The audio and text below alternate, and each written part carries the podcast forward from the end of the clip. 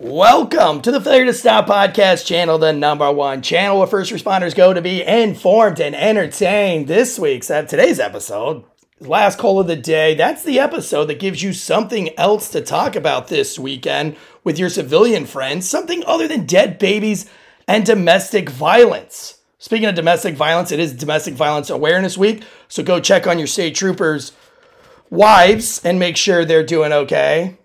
that was a joke at the state troopers. I'm just kidding. Listen, nobody knows domestic violence better than a street cop other than a state trooper, and that's just because usually they're the suspects. It's another bad state trooper joke. We love you guys. Seriously, keep your hands off uh, your loved ones, please. Uh, be the example to follow. Today's show is brought to you by ghostbed.com forward slash wolfpack, officerprivacy.com forward slash wolfpack and manscaped.com promo code wolfpack. We've got a special guest today. It's ken shamrock. All this and more on today's last call of the day. Let's go. The growing calls across the nation to defund the police. to end policing as we know it. Off the charts violence in new york city. 11 people shot in just eight hours on this is sunday. about the police officers officers who every single day put on that uniform and they run towards danger when we run away from it Oh, guns up, giddy up. Welcome to to Stop's last call. I got with me in the studio right now, Mr. Ken Shamrock. Can you smell what the Shamrock is cooking? No, that wasn't it. That wasn't it. Uh, welcome to the show, brother. No, not that one either. All right. Well, it's the world's deadliest man. How about that? Is that it? Now we're working. Now we're working with something. oh, I know it's early. I know it's early, brother. Oh, I'm so pumped that you're on here, man. We're going to be down there for your Valor bare knuckle fight in Jacksonville, Florida. Uh, how did you come about putting together Valor? Uh, me and uh, years and years of fighting that I had, you know, obviously successful and really enjoyed what I was doing. There was a uh, opportunity for me at the end of my career to stay involved because I even when I was older and I was fighting and I wasn't doing so well, I still loved it. I still just couldn't walk away from it. And um, so I thought, well, if I'm going to stay involved, I'm going to stay involved with it through more of the outside of it, like promoting fights and, you know, being able to have other guys follow their dreams and, and be able to watch them succeed and, you know, staying involved in it because there's no way at that age and all the, the injuries that I had taken that I could literally compete in the ring, but I didn't want to leave it. So I started promoting, I started building a, a vision. But doing it, I didn't want to do it anything other than what I did when I was fighting, and that was doing it the best. So I had to come up with some thoughts and things that I experienced throughout my career with the media, with the fan base, with the fighters, being able to come up with a vision um, that would fit something that would make it better listening to the individuals I just talked about. So some of the things I came up with was, you know, the no clinching. I just felt like, you know, when, especially me as a fighter, you're in there punching and a guy grabs you because you catch him with the shot. To me, that's like cheating. You should have to be able to have to fight your way out of that, not hug your way out of it. And watching Mike Tyson fight over the years, I saw a lot of that too, which ruined um, boxing because every time someone gets hurt, they hold you. And then if you got a power puncher, they throw three punches and then they grab you so the power guy can't get off. So it just felt like let's take that out because it, it, it really encourages guys to have to fight, and that's what you're there for. The other thing was the gloves. I felt like it took away the purity of submissions. It took the purity of striking. Um, it took away the God given talent, literally putting something on someone to make them better. I felt was not right. Along like you know, kind of the same thing with the with the clinching. It just it just gave them a way to cheat, you know, to put something on and make them better. And so we took that off. Uh, no tape, no gloves. We make it pure God given talent. And then then you know the um, the, I, I also believe that when you're getting in the ring, there there's a mentality, right? That you're there to fight. And so one of the things I thought about when I was listening to the fans and the media and talking about how they couldn't get a good shot or they couldn't see because there was always something in the way, that being the ropes or the cage. And so I felt like we take that down.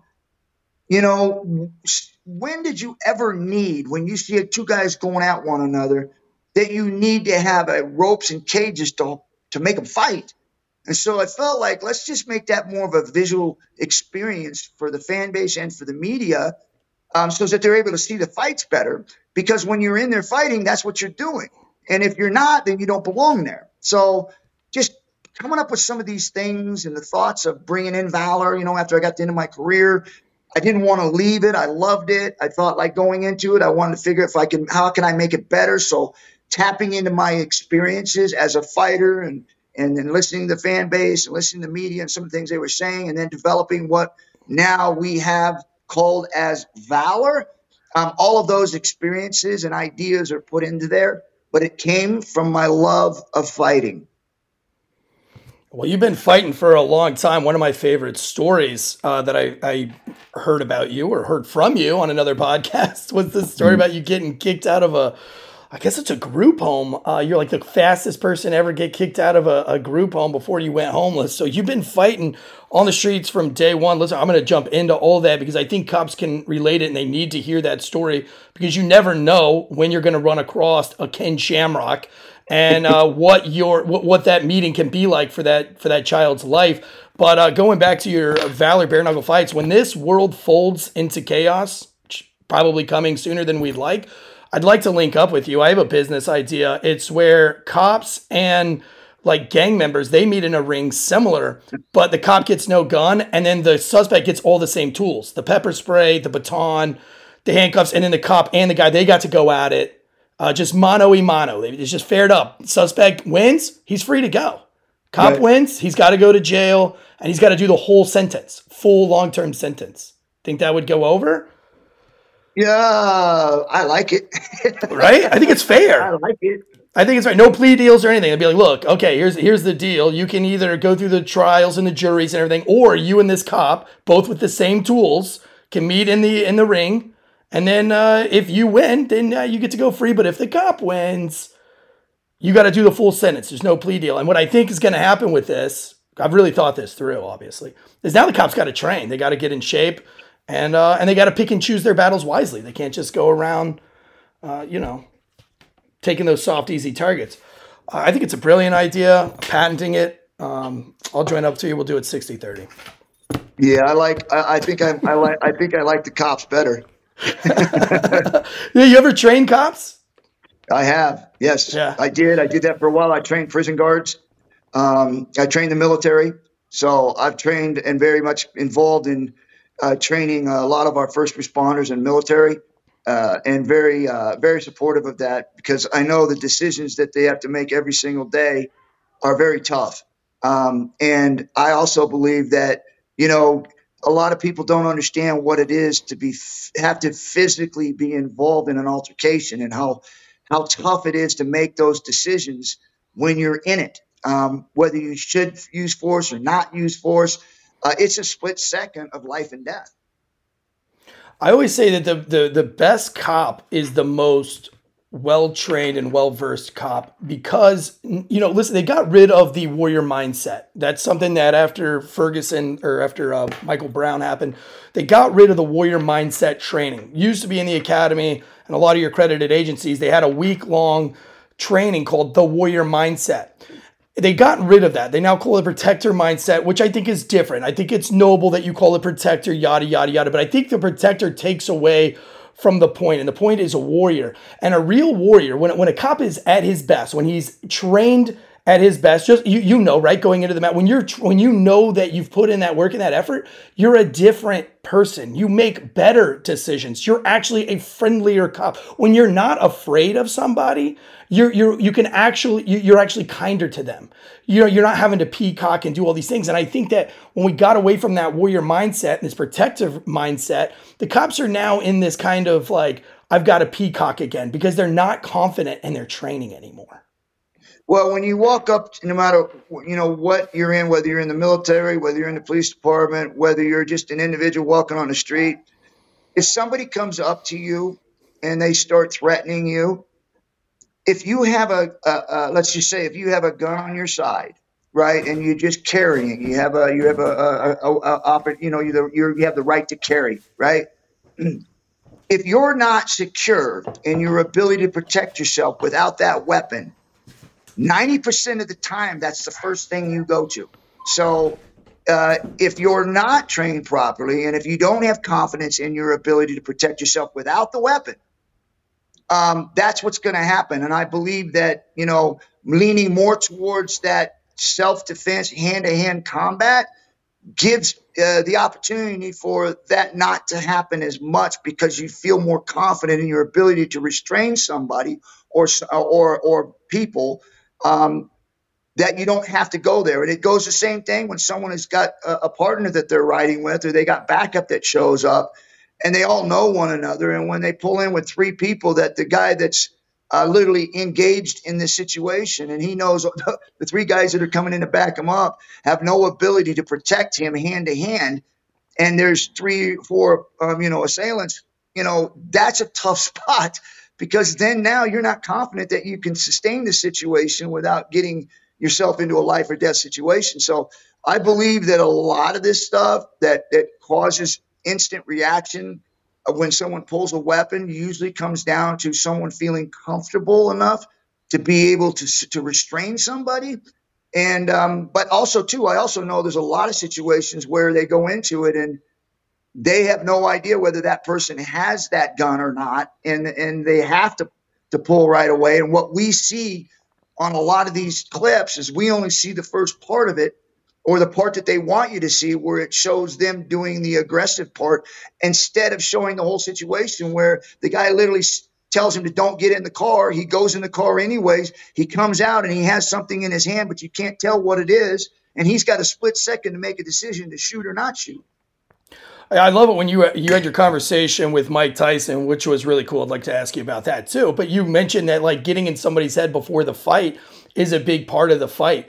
Uh, what people don't realize is that, before, like you said, before a fight for, that a cop is in, there's always some chatter beforehand, and it's the it's the it's what dispatch gives you. And sometimes you can be very very intimidated before you get to the scene. You're, you know, the suspect six foot four, looks like he's 220 pounds. He might have a gun. You know, he looks fast. He could be, and when you're driving, you're picturing, you know, uh, you, you know, you're picturing a Brock Lesnar type situation, you know, a Ken Shamrock situation. So some cops are already in their heads before they, especially a female cops. I had a female partner and she used to say, I hate this part. I'd rather not know what I'm about to get into uh, because I hate driving to the call and knowing that some dude is going to outweigh me by 100 pounds because they're already in my head. And I think that's, you know, I, I, I literally think that a lot of people don't, uh, they, they never bring that up in police work. And I think for training, you know, when cops are in it and they're trained good and they're yelled at in the academy, when they're in your face, when they're trying to get that adrenaline up and you kind of get used to it, you can be a much you can be a, a, much better asset. And when you're confident, right, you're a little less of a bully too, right? Because when you know how to fight, you're less likely to go out and start picking fights with people.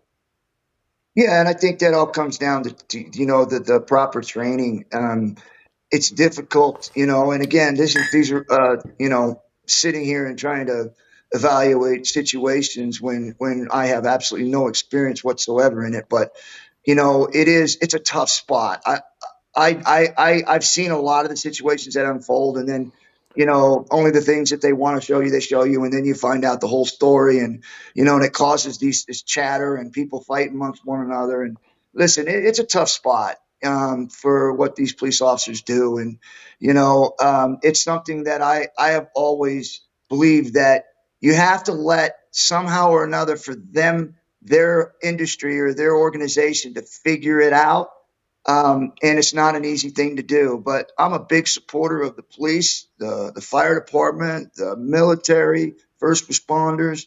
Um, I'm a huge supporter. Too, and we love you, and we're excited to see you uh, in October. We got a lot of first responders coming to Jacksonville, Florida, to see you. We've got one coming from Colorado uh, who's already been on the, the social media webs with us, just uh, blowing me up. This character, he's really really excited about this this fight, and so we're we're excited to to see you now. Listen, you know how it goes as a cop, right? People see things and they make these they think they know what that 30 second clip is and, and you said that you don't have any experience. You do have experience. When the rock smacked you in the face everybody thought it was one way and it was absolutely a different way was it not right? Yeah um, you know the story doesn't always play out the way your eyes see it. Yes it's always a story behind it no, you want to? Do you want to tell the people? You want to clear it up? I've, I've heard a lot of chatter about uh, about the the rock giving it to you in the face. How was uh, you know, I, I, you've got a lot to say about it. I've heard you say it on other shows. Yeah, it was interesting because I had come from this world of you know badasses, and you know I was the world's most dangerous man, and captured championships in Japan, and captured it here in the U.S., and then it got to a point to where you know, I needed to make a move in order to, you know, keep, you know, supporting the businesses and the family that I had built. Um, so I ended up going into uh, pro wrestling, and Vince brought me in, and I had this character, right? And I, I remember talking to Bret, and he said, "Listen, don't be a pro wrestler. Be, you know, Ken Shamrock, the world's most dangerous man. Do the things that you do when you were a fighter. Bring it into the pro wrestling ring." And so that's what I did and I started bringing that stuff in there in more of an entertainment way, uh, working through holds and different things that I would do in a real shoot, as opposed to in the entertainment industry. And I remember it started to really start to come together. And I remember when I was talking to Rock because there was some guys that were throwing these different punches and doing different things, and they weren't they weren't really landing like they were doing these work punches. I mean, they look good on TV, um, but to me, I felt like, how can I sell something I don't feel? Like it just was odd to me. And so I remember telling guys that I was working with, say, hey, I'm okay if you you know you hit me a little bit because I can register that. Like I know how to react to that. And I said, but when I don't feel anything, that's hard for me to work with that because it's not what I'm used to. And so guys would look at me kind of laugh, say, okay. And so they started, you know, landing them, and I was okay with that. It was like sparring, like it was like going in and sparring. I was that's what I did my whole, whole career was spar. I was like, yeah, let's do it. And so I started getting some success as, as, as I started to be able to have these guys kind of get a little more snug with me. And I remember I went in with The Rock and I, I came to him with a different idea because I watched how these guys were taking chair shots. And they were taking him to the back and they were taking him to the top of the head. And I looked at him and I was like, man, I don't want to take it like that. I like, it's like, because I played football, right? And I was always taught that the hardest part of your head is your forehead. You know, when you make a tackle, you stick the forehead in the chest and you drive him to the ground. And uh, and so I'm thinking to myself, I'm not taking it that way because first of all, I don't want to I don't want to see it coming, and and I believe that I can you know take that shot um, the way it needs to be taken, and and I don't want to get a concussion or a, a head trauma from someone hit me in the back or the top of the head. so I remember going to Rock and say, bro, here I want you to hit me in the face. It's the easiest way I could explain it to him, right? He looked at me and he goes, What are you out of your mind? I said, Dude, I'm telling you, I'll take care of myself. And he looked at me and he goes, Nah, man, I can't do that. I said, Well, if you don't, I'm not selling it. And he looked at me and he goes, What do you mean? I said, Just when I'm there, you take that chair and you swing it right from my nose. I mean, you just bring it. And I said, if you don't swing it, I ain't selling it. And he looked at me and he goes, oh, I'll bring it.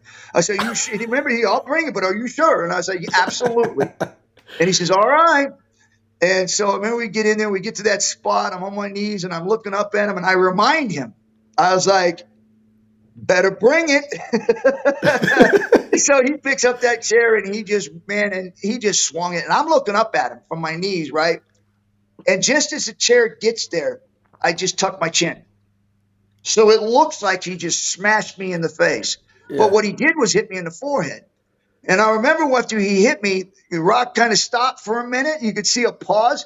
Faarooq was sliding into the ring at the time and had no idea what the spot was.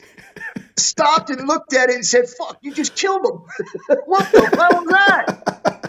And uh, I remember The Rock pausing for a minute, trying to stay in character. And I remember looking up at him and going, "I'm good. That's okay." like after these these matches with, especially like in wrestling, not UFC. I know that's different. Do you guys like go and like smash protein protein shakes together, or do you guys just go your separate ways?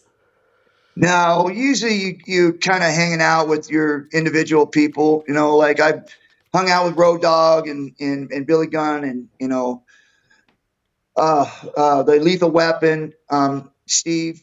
And so yeah. there was just, like I said, everybody kind of had those guys that they kind of drove with or hung out with. And everybody was, at least to me, I think the majority of them, we were all cool, but it wasn't like you were best friends. You were doing a job together. Yeah, it's just work. It was just work. How was working with The Rock? Was he uh, was he pretty dope or what was that like? Rock was Rock was one. Of, like I said, there's guys that you work with that you just go, okay, I feel good being in the ring with him, and I trust him.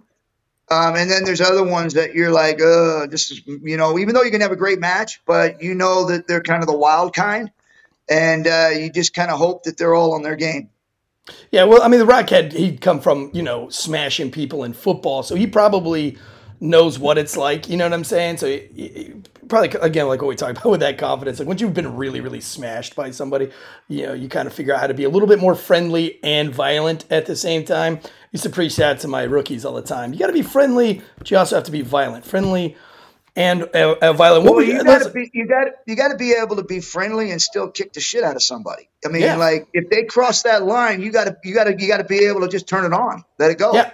I always say you start out with an open hand of kindness, but if they fold it into an iron fist, that's on them, baby. And you yeah. got to give it to him. But look, I, I got my teeth knocked out and my arm broken by one suspect and a separate suspect. I had my leg broken from my my uh, ankle up. A, a, murder suspect that had just did 12 years in prison got out and went to go murder the same woman that he attempted to murder that landed in the first 12 years. So I've had my ass whooped uh, more times than not. Actually, uh, I had a conversation with Chuck Liddell about that, and he was very upset that the only cop story I told him when he asked me to tell him a cop story was a story about getting me getting my ass whooped. He's like, "You didn't? That's what you come out with? Is you getting your ass kicked? You, you don't have a better story for me?" And I said, "I wish I did, but that one's yeah, that one's my probably, favorite. That's safe." like he's an animal. He, he's. I went to a Canelo Alvarez fight with Chuck Liddell, and we were kind of hanging out, and I said you know, if you had to fight Logan Paul or Jake Paul right now, one of these like celebrity matches, would you do it? And he said, Do I have to do the train up and the whole publicity package and the whole nine yards? And I said, I mean, you know, he's like the whole six months. And uh, I said, Yeah. He's like, Do I have to do the fight camp? And I said, Yeah, you got to do all the things for all the, the $10 million fight or whatever it's going to be. Would you do it? And he said, No. And he's like, but you tell those motherfuckers I'll fight them right now for free. I said, I said, Jesus, uh, that yeah, is the training is the hardest part as you get older and you kind of at that retirement part. It's not the fight because you, you just know how to do that, but it's that training and all that stuff, PR stuff. You got to do all the way up to it, man. It's just a, that's a long journey for somebody who is literally at the end of their rope. What's your uh, you know, when you when you're watching these guys in Valor, uh, and, and these are your babies, right? Like these are the guys that you're nurturing. Uh, they're, they're big giant babies, but you know you're bringing these guys up, giving them the shot of a lifetime. You doing? Do you sit back and wish you were there with them, or have you pretty much just embraced like I've embraced the role of a father. I have five kids. I'm not that guy anymore. Um, and now I, I'm totally comfortable passing on just all my knowledge to my kids but sometimes it creeps in. Sometimes I want to get the skateboard and, and kind of get on it with them. Is that how you feel these days, or? Yeah, you know, anytime that uh, you're involved, and again, that's why I do it because it, it takes the edge off, right? Because it's something I enjoyed. It's my DNA. A lot of people get to a point where they they get they're done fighting and and and they're good, right? They they, they don't want to be there. But for me, I still love it. I still enjoyed everything about it, and so being a part of being able to have a business where I get to put on fights and watch other people go through those experiences I did, it really makes it, it brings joy to me. So um, it's exciting for me. I don't. I'm not that person when someone goes, "Hey, let's, uh, you want to fight?" It's like I realize that it's a smarter decision now. That it's not what I do. It, now I put on fights. I'm not a fighter. Yeah, we're and, and, again, I'm so excited to be going to the, to this fight, uh, October 27th uh, in Jacksonville, Florida, University of North Florida, in the big Coliseum there, and we'll be uh, doing a meetup beforehand with the first responders. We're super psyched about that. Uh, now, how does it feel now, right? Being Ken Ken Shamrock. I mean, you're on one of the best podcasts ever in the world. You've made it. You've made it on this podcast. That means you've made it in life. No, I'm just kidding. But I mean, let's let's rewind. You know, to 13 years old. If if you could say to 13 year old you, like, look, man, you know, I feel like I've I've listened to your stories enough. I can relate to your stories in more ways than most. Uh, uh, really, and I think there's a lot of cops that can relate to this. A lot of cops, you know, it's a stereotype for a reason. Cops are generally C students at best, barely making it through college, couldn't be the athlete that they wanted to be, and they become a cop. So a lot of cops came from um, this kind of, you know, they have they have backgrounds that led them to be cops.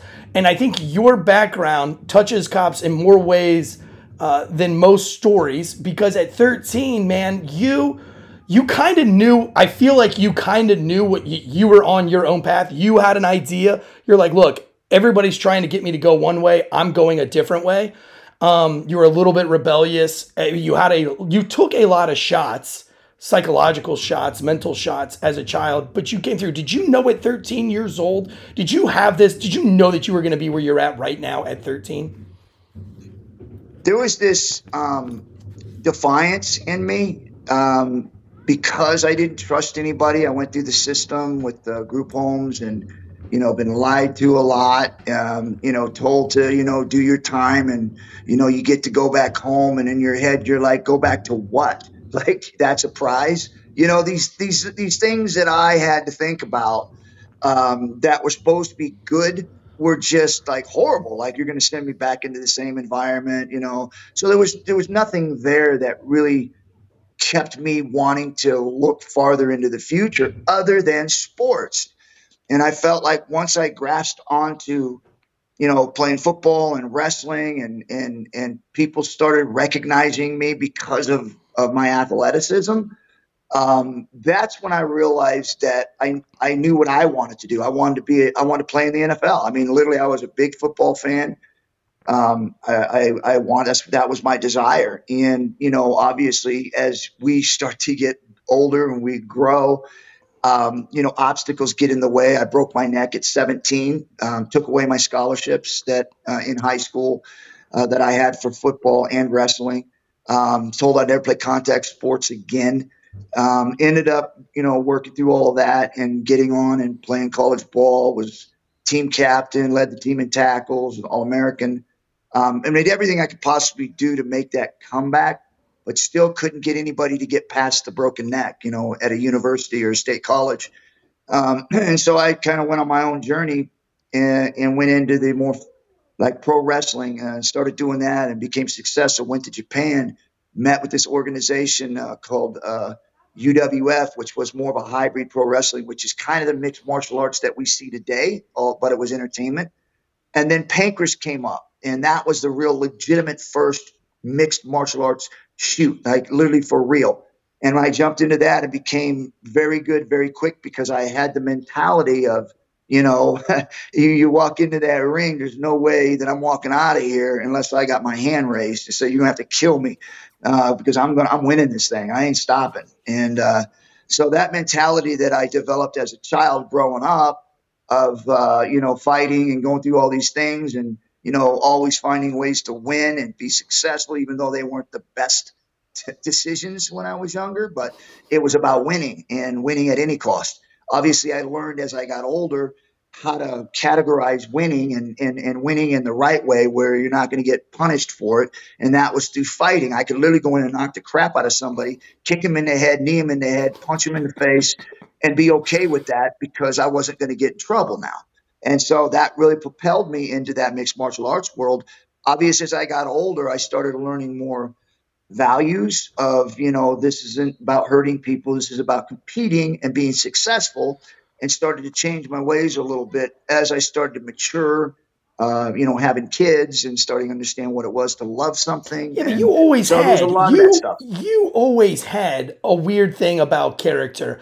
I remember listening to a story where you said that the rules were, well, they're just going to warn you if you punch them, so you can punch them. You're not going to get arrested because back in the day, this was all illegal to do the closed fist strikes. But they were basically telling you, but you were running a boys' home or you were doing work with a boys' home at the time or a foster foster home, and then you were like, well, because because I preach to these kids or not preach but you know what i mean? Because you're a good influence that you weren't going to open hand i mean you weren't going to close fist strike these guys. So you've always had this weird thing about character. Where did that come from? You know normally when as a cop when we go to these group homes character isn't the top it isn't on the top of the list. Where did you learn this crazy sense of character to the point where a dude's going to punch you but you're really not going to punch him back because you want to be an example to others? Where did that come from yeah, that wasn't that that uh, story's crossed over because it was really about an event that I was doing in Detroit against uh, um, I believe it was Dan Severn, and I was running a group home at the time. I owned a group home,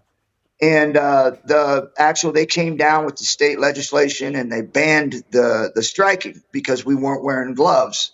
And so when you went in there, if you were to punch, that they could come and arrest you. And I remember I was told this, and I was in the main event, and I wasn't going to fight because I felt like if they were taking away, you know, striking and not allowing me to do what I do, then I'm not, I'm, I'm, I'm not going to fight. Well, they had already sold tickets; it was sold out. It was a big fight, and so they came to my room and they said, "Hey, we got to, you got to do this, this, and that." And I was like, "All right." I said, "But it's not going to be a big deal because I remember at the time I was hurt. I had cracked ribs. I had a, a torn meniscus. Mean, not a big deal, but it, it, it's one of those things that are painful." Uh, torn meniscus in my knee, and uh, I remember them saying, "Okay, well, I'll just grapple him, I guess, and and but I'm not going to hit him." And so I went through that whole match. It was in Detroit. It was against Dan Severn. It was our second fight, and uh, I never punched him one time because they put those rules down there. But everybody else was punching, and I thought to myself, if I get and and and I developed this just because of the things that I learned growing up that you know, you, you're a man of your word, and your word is all you got that you can hold on to. That's mm-hmm. yours, and that's what that's what defines you. And so I remember saying to myself, I'm not going to go tell people like I'm going to go into this fight. They say you can't punch, and then I go in and break the rules, and then all of a sudden they come and arrest me, which I didn't know if they were or weren't, um, because they just did it over in Canada at another event they had, which was just over the bridge. And so I felt like I had this group home. I had eight boys living there. I cannot risk the fact that I would destroy my reputation and they would take the home away from me and those kids would be going to another home. Mm. I couldn't risk that. So I chose not to strike and I end up losing a split decision because I didn't strike. And here, here's the funny part. He won the fight because he landed more illegal punches. I kid you not. That's the truth a cops can relate to that because every time a cop does something amazing, any kind of good com- uh, cop work comes with uh, paper. You can't you can't have a good case without getting in a little bit of trouble for it. Um, you know, I, that that story is powerful to me, man, because it speaks a lot to your character. Matter of fact, I didn't know. I mean, of course, I knew Ken Shamrock was. You, you know, I know you as a fighter, right? I don't know Ken Shamrock. You know, I haven't broke bread with you or anything. But when I heard that story, I think I was sold into you as a person because I said, that's a lot of character. That is a lot to put on somebody's shoulder in a sold out arena. It would be easy to quote unquote sell out in a position like that, but you held true to your guns. There's not a lot of people, there's not a lot of people these days that aren't selling out over and over again. And so when I heard that story, I was like, man, this guy, this guy's a little bit different. How is it now with the group homes? Are you still working with with children, or how does that how's that playing out? Yeah, I still work with at-risk kids. I do a lot of motivational speaking and uh, ministry work, so I'm still there. But um, the group home, I had to let go. I just wasn't there enough, and sure. I felt like I was doing them injustice. Um, just having somebody else run the home and me not being involved and on the road all the time. So I put my efforts in more into doing appearances and, and meeting kids and you know doing motivational speaking and trying to, to reach out that way. I go to schools in fact, this is one I'm going to be doing in a week or so, I believe. Uh, actually, when I go down to Jacksonville, I leave tomorrow, and we're actually going to visit a high school. So it's very important to me um, because you know we look at it and you look at the way the world is today. Uh, youth don't have a whole lot to look up to. I mean, there's not a lot of this, you know, real men like men because it seems like we're trying to take trying to take that out and I think that the misconception of being a man is supposed to be tough and rugged and have no feelings, and that's just not it. You could still be rough and tough and rugged and still be caring and loving. And I think that's what's being taken out of our world today. Yeah, I feel like everything's very polarized these days. It's like you you you can't be a man unless you're a toxic man, and then you can't be a man, uh, a good man, unless you're uh, a soy boy. There's there's no in the middle. There's not. You know, I, I've got five kids. Love my. We homeschool all five of them. I'm I'm really big, and they're all sponsored skaters. They skate competitively, skateboarders, and um, but you know, I always try to teach them again, that whole friendly and violent thing. They're loving, they're nurturing, they're kind to everybody. Yes, sir, no, sir. They're not toxic. There's no toxic masculinity. But the, but in the same token, I'm not I'm not raising um, you know a pansy, so to speak, to be a little right. bit Someone politically comes correct. in there and, and and you know grabs your wife on the butt or the boob. uh, um, you know, that's that's you know, no, that that you're not getting away with that. That's not right. happening. Yeah. You know, and it's funny that you bring that up, man. I, I actually, I, I, I've said it on this show before. I've gotten to hang out with with a lot of celebrities. I worked on a major network before this, and I got to travel around, and I, and I was so disappointed on how some of these guys act on the road. Um, and I, and I, when I was with them, when I was on the road for about a year, I told myself, man, I'm never going to be that guy. I'm, n- I'm not going to be that guy. But I don't understand why people get away with it. Why it's when it's the most popular, the guy that does the most drugs that has the most money and is the loudest one in the room is allowed to, to stare at a woman's breast, to call her baby girl, to grab her by the hips, and people will just take selfies while he's doing that. And it's, I mean, if he was any other guy, you would be like, You've had too much to drink. I'm about to go call your wife my damn self, go sit in the mm. car the rest of the night and take a break. But because they've got some kind of fame, you know, and they got some kind of inst- Instagram following or whatever it is, everybody at the table just kind of allows that behavior to happen. And I came back from one of the trips, I said it on the show. I said, Look, I allowed it to happen. I sat there and I saw a guy who I admire, who's been on TV many, many times, who's always talking about family values and everything. I saw him act like a complete crud bag, and I didn't say anything about it. Sometimes I laughed. You know, and I said, you know, going forward, and I, I, I think having a guy like you go into a high school thing, going to these high schools and teaching these kids, nobody is telling these kids that it's okay to have values. It's okay to have Right. character.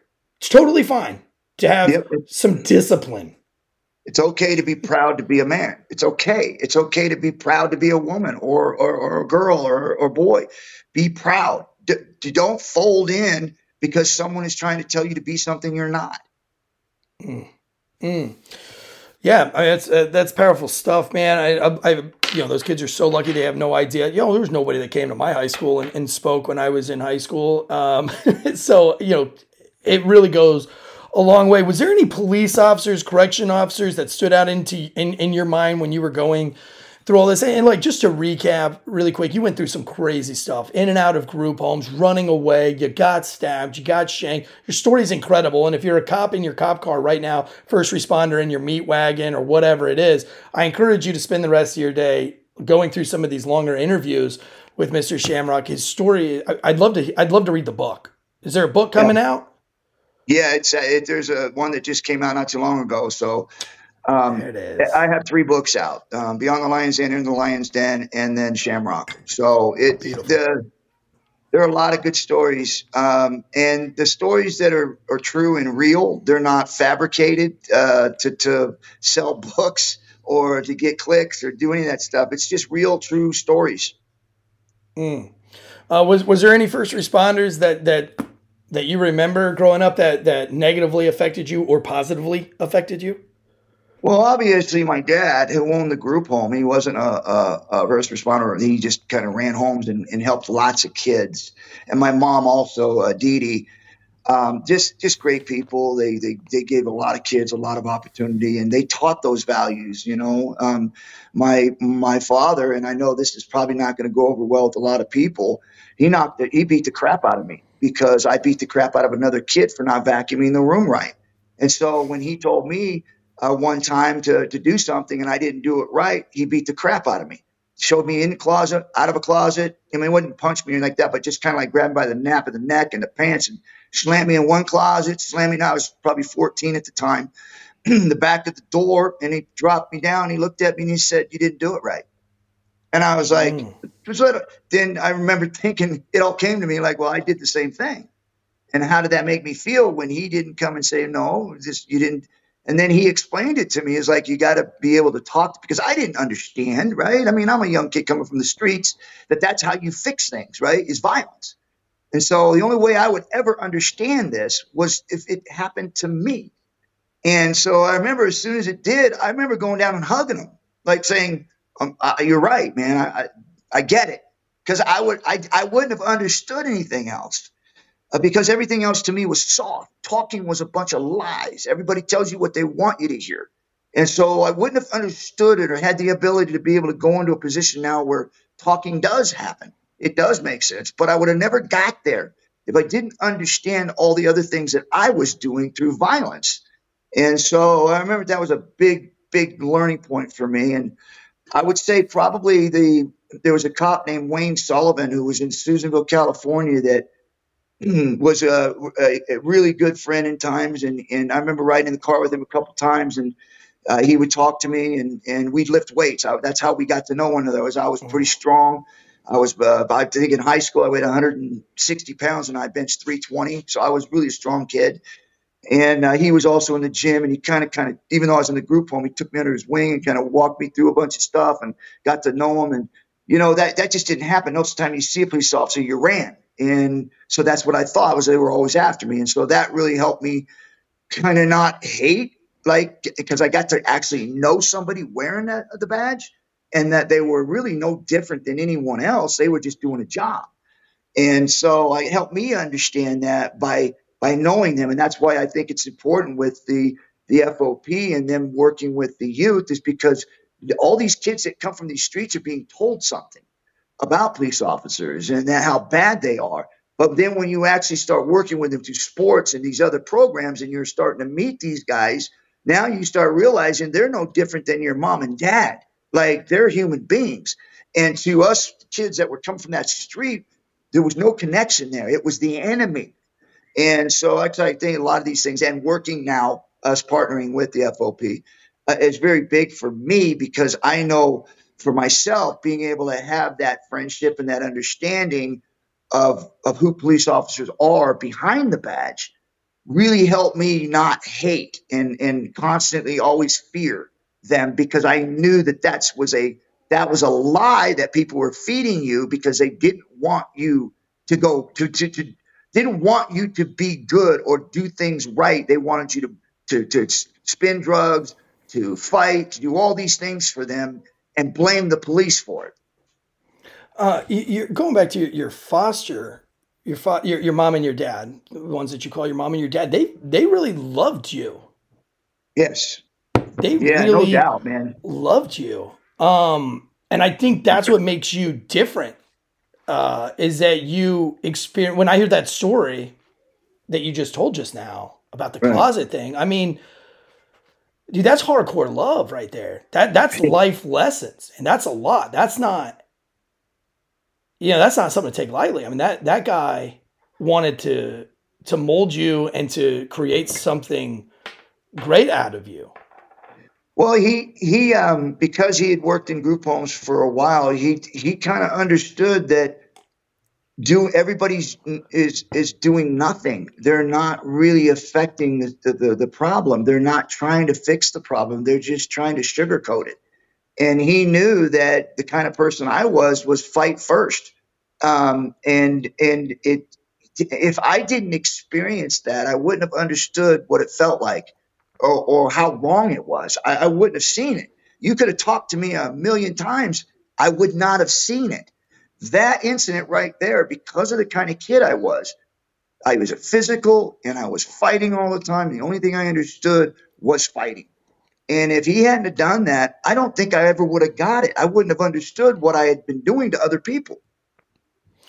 Yeah, it, it, and it was a very complex way of parenting, you know, because not only did he put you through that experience, but then he talked to you man to man and got on your level to a point that you you understood it. And being a father of five, you know, I'm always I'm always interested in everybody's parenting techniques because I want to be the best father in the world. Like I want to die with all five of my kids, not any of them going wayward or that you know, I would like to see on my dying bed that all five of my kids, some way or another, are amazing human beings. And I know in order to do that, then I have to be a really good father. So I put all of my eggs, all of my eggs into making sure that I'm a great father first, and then I'm a good podcaster, I'm a good distillery owner. You know, I, I want to be good at those things, but I want to be great at being a father. And so the hearing the story from you and seeing how that that impacted your life, it's not, you know, sometimes you got to put your hands on on a kid. That's the only way they're going to learn. Some kids, my middle child, if I put my hands on him, I don't know if he'll ever talk to me again. you know, right. he's not that kind of kid. If I look at him, if I look at him and I say, "Hey, homie," right. you know, he's like, uh, "Okay, dad, I got it." But my ten year old, you know, boy, I got you know, I, have had to I've had to spank him probably like three times, I, but he gets it, and and and and then you know, so every every child's different. Uh, but wow, uh, hats off, uh, hats off to your father. Are you allowed to say his name? Yeah, he passed away a few years right. back. So Yeah, yeah. Uh, well, man, what a what an what an incredible guy, man. Because he's he's molded, he's molded a fine human being, man. Uh, You know, from from everything that I've heard about you, uh, sitting here with you, you know, he's done. He did a good job. He did a good yeah, job. it- it's it's and again, it- everybody has situations that are different, and this is where I I hate when people try to tell you how to raise a child, and they give you these these seven steps to do, and it's like you. It's that's not how it works. There's no book that says on every single child that this is how you do it. Every kid is different, and the only way you know that is by being that parent. And so when people on the outside look at a parent doing something, and I get it, some some are are, are wrong. Don't get me wrong. I'm just saying, but in some cases, that, that parents are raising their kids, and you see something happen, but you just like a lot of things that we talk about, but you don't know the whole story uh, on what's going on. And if somebody would have saw him do that to me, they would have pulled me out of the home and, and, and put me in another one, and I'd have never been where I'm at. Um, and that would have been sad because all he was doing was evaluating my situation, understood who I was as a kid, what I had already gone through. He had all the information he needed on me and how I responded to things. And in order for anybody to be able to change me, they had to have an understanding of me, me personally, and who I was in order to affect me. And he did that. And then if anybody else would have saw that, they would have like completely took his license and all this and would have destroyed something that had been working for so long. And he didn't do that with everybody. Like you said, every kid is different. Some kids you touch, you could ruin them, right? But the only ones that know that are the ones that love that kid and understand that kid and are able to understand what is going to work with them.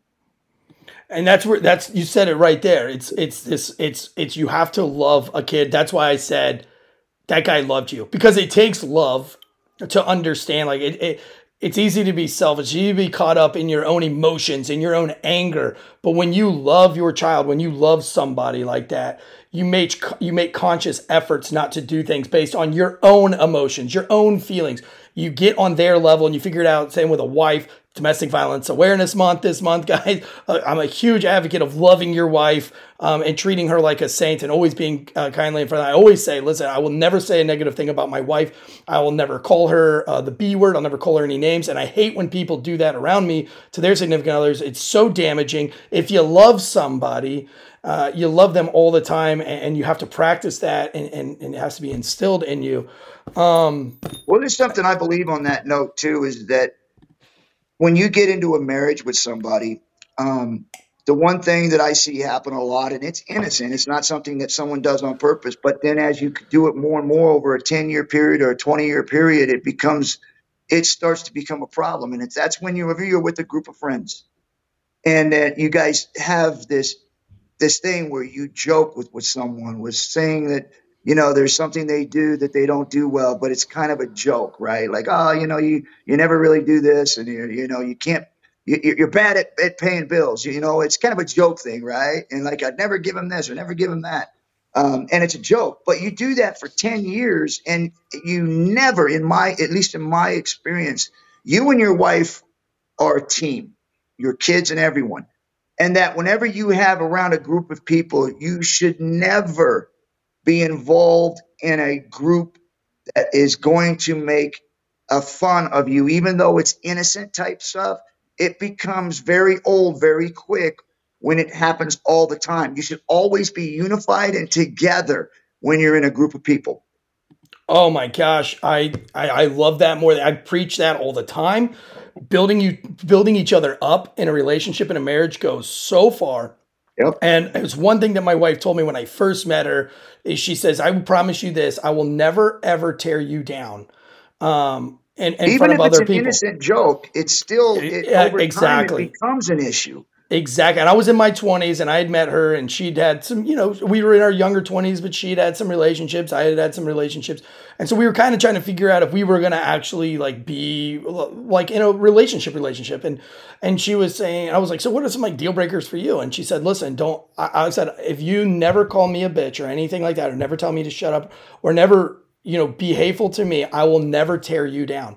And I was like, because when I was younger, like I thought that was what was cool. You know, I thought that was flirty, you know, to Right. be like, you know, and you think because you see everybody doing it. You see everybody doing it. You, you go to, you know, your parents' cocktail dinners and you see that, you know, you saw your parents' friends doing that stuff. And but when she said that to me, I was like, deal. Deal. I will never call you a bitch. I'll never tell you to shut up. I'll never say anything nasty like that if you'll never tear me down in front of a bunch of people. Should It was just always build weird each random- other up all the And time. you're it right, should always dude. be positive. Always. Positive. Always and people and i can't say that enough. I, after 13 years of, of being married to my wife with now with five kids I, I love my wife more and more every single day and i can't think of a single time that like you said me, tear, tear, tore me down. I think that is brilliant. I, I, I can't be said enough don't tear down your partners if you love them and don't tear down your kids equally like you know don't be like man i wish my kid would mow the yard better in front of a bunch Or of like, people yeah, because don't be stupid. Come on, you're Yeah. smarter than that. You know, Yeah. innocent stuff that that's you keep saying it, and pretty soon, I mean, that just sticks in. Yeah. Yeah. Uh, you're absolutely right. Look, I got one more big question. I want to bring in Deadlight because he's a huge fan of yours. He's our producer, and every once in a while, I like to throw the producers a bone. Um, but sitting across, listen, you sat, you've sat across from some angry, just violent, vicious dudes, unscathed, unfazed by it, unintimidated. I have to ask though, how was it sitting across from Mike Tyson? Yeah, you got to understand me, and uh, I have never feared anyone. Um, the only thing I fear is God. I don't fear Him, but I fear for my salvation. Like I, that's I'm constantly trying to make sure that I'm going in the right direction. But other than that, man, there's nobody, and I mean nobody, um, that I've ever sat with or around that I was in awe of. Uh, I just, I just appreciate people. I think everybody has their value. And I believe that we're very fortunate, Mike Tyson, myself, and other athletes, that people love us and they don't even know us. Like they literally see us do something and then they just like they're big fans. And that's special, you know, and that's that's a lot to live up to. And I think that uh, we have a big responsibility for that. So, but as far as that part, I've never I've never had that. I've never really sat in front of somebody and just of went, Whoa, you know, it just, to me, I just look at them as they're special people. They've done something, they're good at something. Um, you know, I can, I remember, uh, uh, you know, my father, uh, Bob, who did what he did for all those kids. And then there's other people that I have met uh, in that um, industry that I look at and just go, man, they're special. Um, they're just really special people, uh, more so than what I would see uh, in, in in in the president or, or politicians or or anything. Uh, I look at military. I look at police officers. I look at you know people that work with kids, uh, group home. I they're just to me it's it's a, a different thought process. It's special. I think them as being special. Um, but as far as ath- we're just doing what we love to do, man. I mean, and we happen to be good at it. Like there's there's no there's no I don't see like how that's like you know like when people are trying to help other people i don't see the value as us athletes doing what we do. We get to do something we love and get paid money for it. I mean like why are we so popular? I love it don't get me wrong but it just doesn't it just it, the, the balance of it doesn't make sense on what our value is as opposed to a you know a, a social worker or a teacher or you know somebody who's working out with kids police officers military people that are out there doing stuff that literally are risky. Man, I you can't you can't answer a question badly. Like every answer that you give just makes me like you more and more and more. My wife's gonna be really upset. I'm gonna have like a big Ken Shamrock poster in my room now, and uh, I'm gonna be walking around in my underwear with knee pads on, like, body slamming my kids. she's gonna be like, she's gonna be like, man, that's enough Ken Shamrock for you. I'll be body slamming my kids. You know, uh, huge fan here. Speaking of huge fans, um, Mr. Shamrock, if we could, can I bring on my producer? He's been just a long time fan. I know he's got this awesome mustache that, you know, you want a body slam. When you, when you see a guy like that with a mustache like that, you're like, man, I wish I had a steel chair to put right, right there in the middle of his face. Just uh, No, I mean, can I say this on your station? It looks Say like a whatever you want. porn star. yeah, say whatever you want. These are all cops. They're all dirtbags anyway in real life. No, Deadleg was a police officer I- in Hawaii. Yeah. He was a Hawaii. He was a Hawaii police officer, so he's got that whole Hawaii Five O thing going on. The Hawaii Five. Go ahead, Josh. Don't be shy. So you, you've had a s an amazing career between the UFC and then professional wrestling side of things. The only question I have is: there anybody that you didn't get to fight or didn't get to work with in the, in your career that you wanted the opportunity or wish that you maybe had the opportunity to work with? Yeah, I think in pro wrestling it would be uh, uh, Bill Goldberg and then um, um, Kurt Angle and Brock Lesnar. Those three, I thought, man, that would have been fun. Um, that didn't happen. Um, I think in in UFC, I've always said this, and it's not who I didn't get a fight, but it's when I fought him. Uh, it would have been Tito if I was ten years younger. I just, it was such a I mean, I felt bad that I didn't wasn't able to give him my best because he deserved it. He was a great champion. He was a great fighter. Um, I thought was at one time pound for pound the best. Um, and I just felt really bad that I didn't really get to give him the 100% of Ken Shamrock. And then I guess I got one one more other question, and I won't keep you too too long. Uh, given the careers that you've had and, and a lot of others, do you do you, do you find something that there's a, a similar background with with people that have gone through Japan early in their career, be it professional wrestling or even with the fighting side of things? A lot of people that have gone that route, they've seemed to have had sustained the course and been able to stay over time. Is there anything to that, or is it just by coincidence? No, I think it's just a discipline that they they learn from. I think in, in Japan and some of the work habits that they do, uh, the training they do, I think it really does help you sustain your career longer because you're willing to work. A lot of people get in this and they have shortcuts. Um, and they're able, because of their athletic ability, they're able to rise to the top pretty fast because they're just athletically good. And the sport hadn't developed enough yet for people to have to be that technically sound as a, as it is right now. There's just now you've got to really be technically sound. Whereas we did it, you, you know, you could be a great athlete and get through it, right? so I think that when you go to Japan, they teach you those technical things. They teach you how to be a fighter.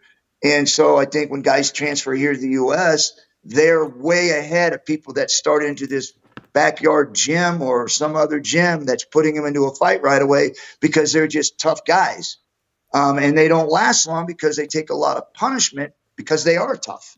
So I think that you the, the, the discipline that's instilled in you when you actually start over in Japan gives you an opportunity to sustain longer.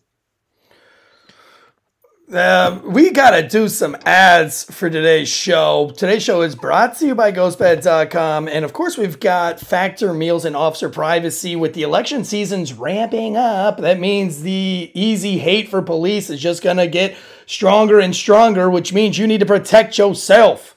OfficerPrivacy.com forward slash Wolfpack. Don't wait until you've shot somebody or you've beat somebody into submission and it goes ultra viral to have officer privacy.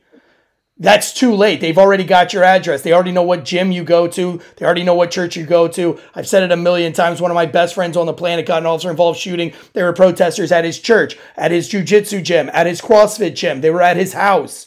They didn't have officer privacy back then. OfficerPrivacy.com is going to right now get rid of your address and all the pertinent things that go with your address the gyms, the the uh, uh, restaurants that you attend, all the things that you want off of the internet that you want people to know about. They're going to help you get rid of those. And these are uh, detectives, former cyber detectives that invented this. They're also coming out with, we're, or trying to encourage them to help come out with an influencer privacy.com. Again, it's not getting rid of you. It's not getting rid of your social media and your influence. It's getting rid of your address, your gym, where you go to church, where your family goes to preschool and schools. If you know an officer, because cops are hard headed and they're not going to buy this stuff on their own, they're not going to do it because they want to spend their money on everything else. If you have a loved one that's a law enforcement officer, get them a subscription to Officer Privacy. Get them started wiping that stuff off the map. Every couple of months, they revisit it and make sure that you stay off of the map so that you don't get Molotov cocktailed or protested or embarrassed uh, at your, your gym or your, your kid's preschool, Lord forbid. We also have ghostbed.com, the way I sleep at night uh, and the way I stay looking so youthful at the, the young age of 40 here is because I get a good night's rest. Mental wellness starts with a good night's sleep. And that's why we're proud to partner with GhostBed at ghostbed.com. Matter of fact, we went down the GhostBed facility last month and I got to sleep on Serena Williams' bed that she invented, not the bed in her house, but a bed that she came up with, with all the healing things in it. Fabulous bed. Uh, but it is actually sleep so good that it's scary. And their bed's made in the good old USA, and they're the uh, longest owned, ran bed company in the United States, which is pretty awesome. And they're massive supporters of first responders and the military veterans. They've been with me since day one. We're almost going on four years now that I've been promoting Ghost Bed. I couldn't be more happy. And then we have Factor Meals, meal planning to the next level. Spending time with your children is important. Meal planning takes a lot of time. You got to go to the grocery store. You got to buy the shrimp. You got to buy the chicken. You got to buy the bacon. You got to buy the cream sauce. Do all things. You got to come home. You got to cook it. Then you got to prepare. You got to divvy it out in all of its dishes. That's valuable time and money that you could have been spending with your family. Uh, and and I, I preach it all the time on here. You want to be a great cop, but a lot of great cops have really shitty families.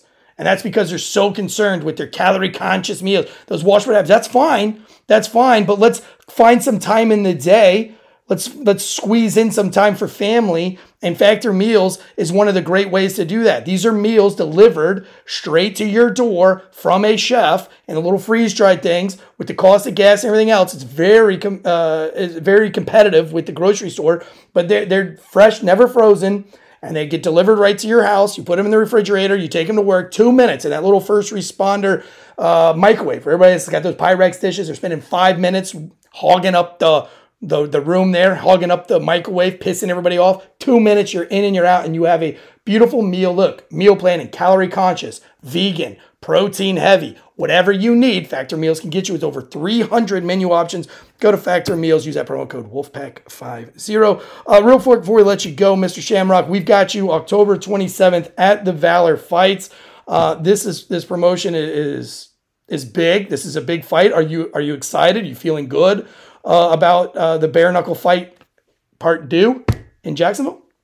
Yes, we're we've been working on this for a while. Obviously, you know, 2019 we opened, uh, but you know, COVID kind of hit, and I wasn't a big fan of doing doing fights without a, a fan base. So we worked a lot of stuff on our apps and different things to build a business structure, and now here we are getting ready to do our second one, and we're very excited. October 27th at the University of North Florida in Jacksonville. We're very hyped about this fight. We have a lot of great fights on here. It's true bare knuckle. This is the thing we're trying to get people to understand. All these other ones, and they're good. Don't get me wrong, I've watched them too, but it's not true bare knuckle. They tape their hands or this and that. This is no clinching, which allows fighters to have to fight. You don't get to hold them and do all these punches. It's straight boxing without gloves, no tape. True. No cages, no ropes to lay on, man. This is true action. So if you want to come down and check it out, man, you're going to see some great fights. I'm already I'm already doing it. Kumite, kumite, kumite. Uh, real quick, uh, that was a reference to Bloodsport, one of the greatest fight movies of all time. We can argue, we can debate about it, but I, am not going to be convinced otherwise because um, I've seen all the fight movies, and, and Bloodsport's my favorite. Frank Dux, my kid Duke. Uh, now the the ring, really quick.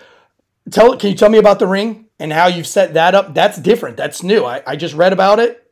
That's different. What what's the yeah, deal with that? I, I originally came up with that idea because I I felt like some of the things I had learned uh, as a fighter and hearing the, the fan base and the media was that visual was always a problem when you'd buy those seats on the floor. Like it was always like your third, second row, fourth row. It was like you were always trying to look around something, not people in front of you because it's up a little bit, but felt like the ropes or the cages were kind of like always blurring the vision of watching these fights. And I thought to myself, man, if we take them down, how would that affect the fight? And I remember thinking to myself, as a fighter, being in there fighting, I never had to have ropes or cages to keep me in the fight. And so I thought, well, let's just take them down because like if you're there and you're backing up, then you're you don't belong there. And so we did that. And um, fortunately for us, man, it was a visual explosion. It really was something special.